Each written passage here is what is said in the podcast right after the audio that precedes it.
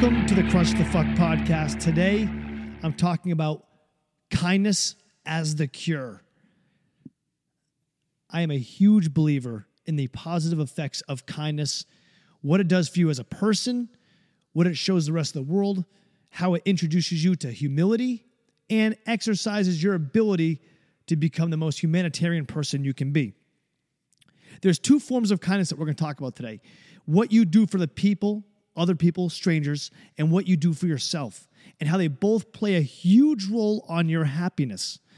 The Dalai Lama once said, I don't want to get into religion, but the Dalai Lama once said, My religion is simple. It's the religion of being kind. Now, that's one thing we can all agree on, right? We might all have different beliefs and higher powers. We might all come from different areas. You know, we might have different skin tones, different uh, bank accounts. But one thing is for certain kindness is a universal language, it's a universal expression of how one should facilitate their life. And there's so much value to that. So today I want to talk about those two things. I want to talk about the kindness for other people, the strangers, the people in the world out there that you don't know, and how it affects your happiness. And then I want to talk about being a little bit selfish and talking about the kindness that you give to yourself. All right? So let's talk about being kind to strangers and non humans. So, in order to fully understand how important this is to me and how I think that this really benefits a lot of people, um, it's important to understand what we're all made of. You've been in science class, you've seen the YouTube videos, you've read a book somewhere. Somewhere you have already learned that everything is comprised of atoms, right? Different atoms create different. I don't care if you're a piece of wood, if you're an automobile, if you're a human being, you're a cat. It's just different binary of atoms. We're all the same thing. And when you start to understand that and start to look into a little bit more, you start to really appreciate things and fall in love with things that you might have overlooked. Doesn't mean you're going to fall in love with your sofa, but you get the idea. We're all made of the same things. We all are comprised of the very same things. So when we think about that, I want to talk about how kindness shouldn't be perceived as a weakness. The kindness is actually a strength. I think that sometimes people confuse the fact with taking the high road or being somebody uh, to strangers that is kind in giving as a very weak standpoint. Kindness is a very, very strong stance of strength. It's a very powerful thing to do, right? And it's it's all around us, right? We we're inundated with having to be kind or seeing the lack thereof kindness everywhere we go. There's no better example than looking at social media.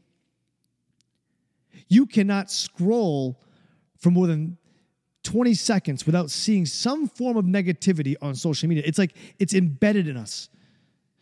And you have to ask yourself is there actually that much hate out there?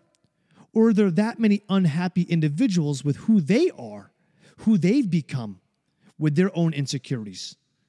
Are you one of them?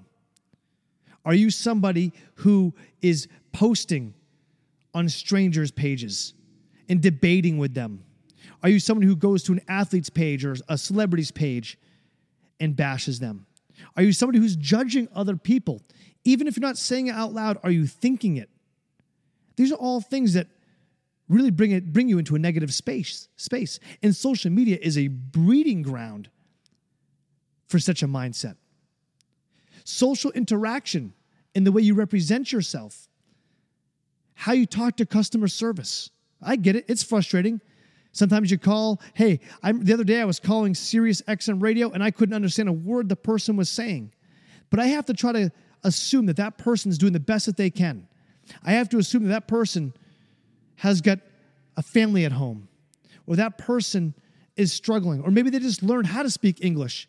And here I am knocking them, and I can't even speak more than one language. So try to look at these things from a different side of things. Your social interaction, the way you represent yourself, the way you look in somebody's eyes, the way you say please and thank you. Even when somebody is an asshole to you or somebody's a bitch to you, you go through the drive through and you're getting your coffee and the person's having a bad day and they spew that on you. How are you in turn reacting to that person? There's a huge power in not allowing that that moment right there to become something negative in your world. It's important that that moment, that confrontation, does not feed into your day. That you don't allow other people's negativity to dictate your own, especially strangers, people that you don't know. When I go and speak at schools, I talk about the importance of standing up for those people who are being, being put down. It happens at all ages. I've had friends that have picked on people and I've called them out. And god damn, does it feel good. As a child, I used to laugh with them. As a teenager, I used to laugh with them. You'd pick on the kid that has Down syndrome. You pick on the person who's overweight, or you know. In your mind, people that are easy targets to make yourself feel better. Everybody has done that. But what happens when you reverse that? What happens when you reverse that whole mindset and you start focusing on accepting other people? And when other people are being put down by other people that are around you, you stand up for that individual. My favorite thing to do is when I look around on social media and I see a comment and I'll see a comment that is so negative, usually the comments of negativity are ones of ignorance. They're ones that are coming from insecurity and hate. And I love seeing somebody defend that person, not in an argumentative state, but in a state of fact, in a state of a clear head. Right? Cooler heads prevail. We know this. So stand up for those people being put down. These are acts of kindness that you can do. This is an act of kindness isn't always just going to buy something for somebody monetarily, but the act of kindness of giving your energy, giving your thought, showing humility are great examples of kindness to things, all right? Um, helping someone you owe nothing to shows humility and is the ultimate drug. I have so many stories I'm proud of that I have done over the over the last decade or so since I've really adopted this whole be kind to people. It's become a new me. I genuinely do not possess a judgmentative bug. I'm one of the very few people I know that genuinely don't judge others. And that has come from years of practice, years of understanding, years of frustration in my own life, years of bad mistakes that I've done and continue to do, recognizing my imperfections, and knowing what it feels like when somebody puts me down, knowing what it feels like when somebody judges me, when somebody puts hate on me, knowing how that feels gives me the feeling of wanting to help someone else and show my humility. And that is the ultimate drug. I'll give you a couple examples. One time I was in Las Vegas about four or five years ago. I was driving home. I had a meeting that day, and I'm uh, anybody that knows me knows I'm very prompt person. I do not like to be late. It gives me anxiety to be late. I've always perceived being late as being lazy and inconsiderate. Um, I like to keep my things moving and get on with my day. I was driving home. It was about nine o'clock in the morning. I just finished the gym, and there was a police officer car uh, questioning a lady who had to be probably 50s or 60s. I don't want to say for sure because I don't know. Um, and she was clearly homeless and, and had been having a rough go at it. You could tell. This is Las Vegas. Shit gets real there. So I pulled over uh, and I asked the cops. I says, "Hey, is there anything I could do to help out?" And they said, "Oh no." And the girl's like, "You know, you know, I want to go back to the store." And she was, I think, uh, you know, a little intoxicated, even at nine o'clock in the morning. And the cops, I said, "Listen, I'll take this lady to wherever she wants to go, so you guys can go on with your day, and you know, get back to what you guys are doing." And the cops were so cool. They were like, "You sure?" I'm like, "Absolutely. I will take time and bring this woman." whatever she needs, wherever she's trying to get to. She was obviously causing a scene in this area that she was in. So I helped the lady into my car. Uh, lo and behold, she wanted to drive literally across Las Vegas to a 7 Eleven. Um, I know a bunch of you laughing right now, but that's what she wanted to do. Um, she smelled like she hadn't showered in, in, in what could be weeks. Uh, it, it, seemed like she was really in a tough spot. Uh, but I didn't judge him. We drove about 40 minutes to the other side of Las Vegas where I went to the 7 Eleven. I walked inside the 7 Eleven, and the guy at the counter goes, Oh, God, you brought her back here? I said, What's going on? I said, Well, she comes in every day and either steals something or puts food in her pocket and she leaves. I said, Okay, here's the deal. I'm gonna leave $100 here at the counter. Use that for when she comes in if she wants food. It's there, but that's all. I don't want you buying alcohol or cigarettes or anything like that. I just want you to use this for food. I did my part. I took the day. It took about an hour and a half of my day. I ended up being late for my meetings. Um, but I will tell you, here I am years later sharing this story with you and how it empowered me to feel like, no, I didn't just give money. That's the easy way. I took the time, the energy um, to show, um, you know, some humility I took the time and energy to show some compassion for this woman. And um, do, I think she cared? Probably not. She probably doesn't even remember it. But that's what makes it feel good to you. I go back to saying helping somebody is the ultimate drug. Helping somebody that you don't need to help is the ultimate drug. Okay. So here I was, you know, oftentimes you're doing this because, yeah, you're helping this person, but you're also making a significant change in your life. All right. Now let's talk about the kindness to yourself. We love our children and pets because we feel like they need us, right? Of course, we love them for other reasons because they're, you know, for thousands of reasons. But one thing that we recognize is that we feel like our pets and our children, they need us. It's why when, when, when parents say their kids get older and they go off to college, there's this void like they don't, they're not needed anymore. And parents don't want to be there for you because you're always their kid or, or pets need you. Pets, I mean, I want to believe that my hairless cats and my bulldog and my poodle understand what I'm saying when I'm talking to them in the said funny voices that I make. Or I want to make pretend that they understand when I'm having a bad day.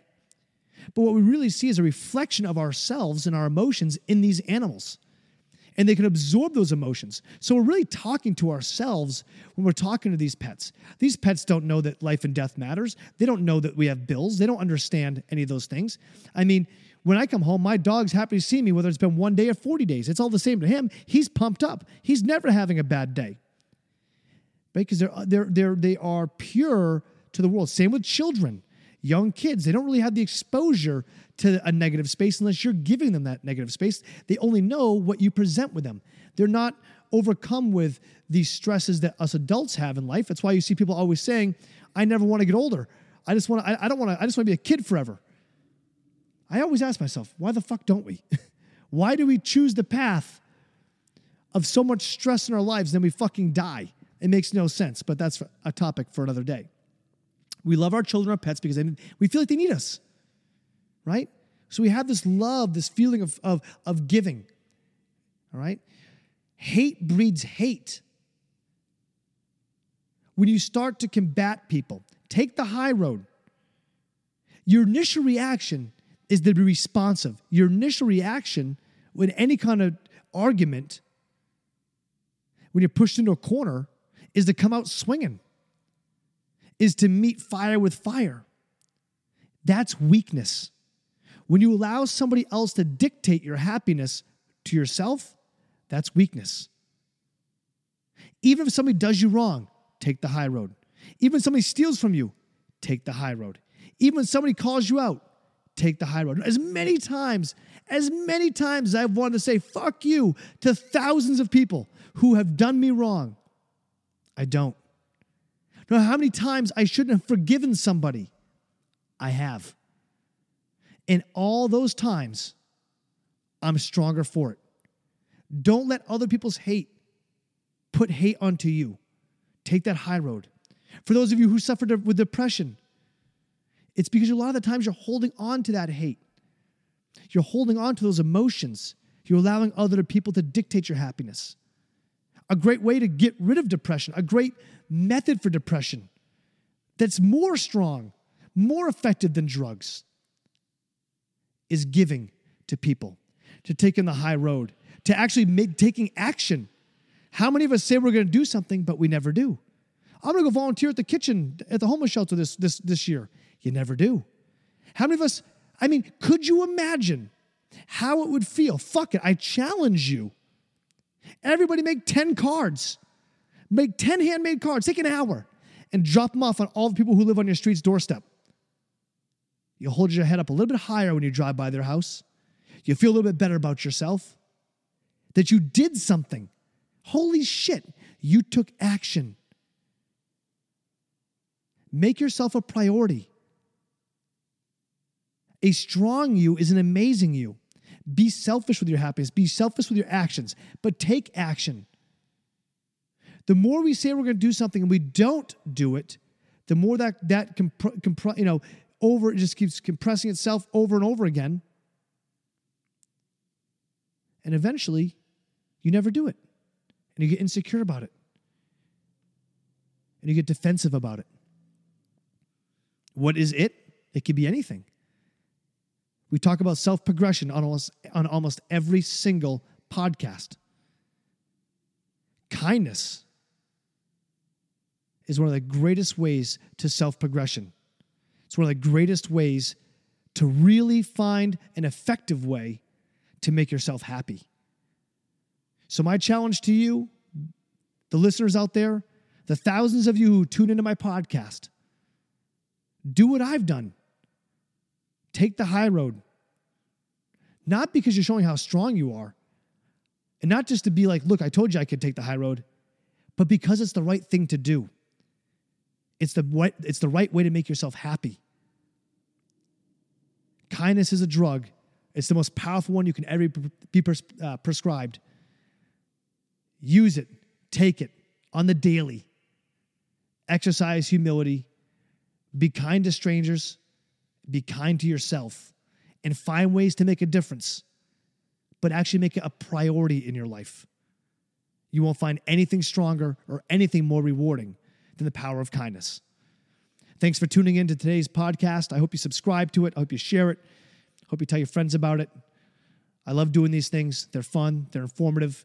Most importantly, I think they're inspiring. You guys have a great day. I'll see you next time. You've been listening to the Crush the Fuck podcast. Don't forget to subscribe and visit chaosandkindness.com for more.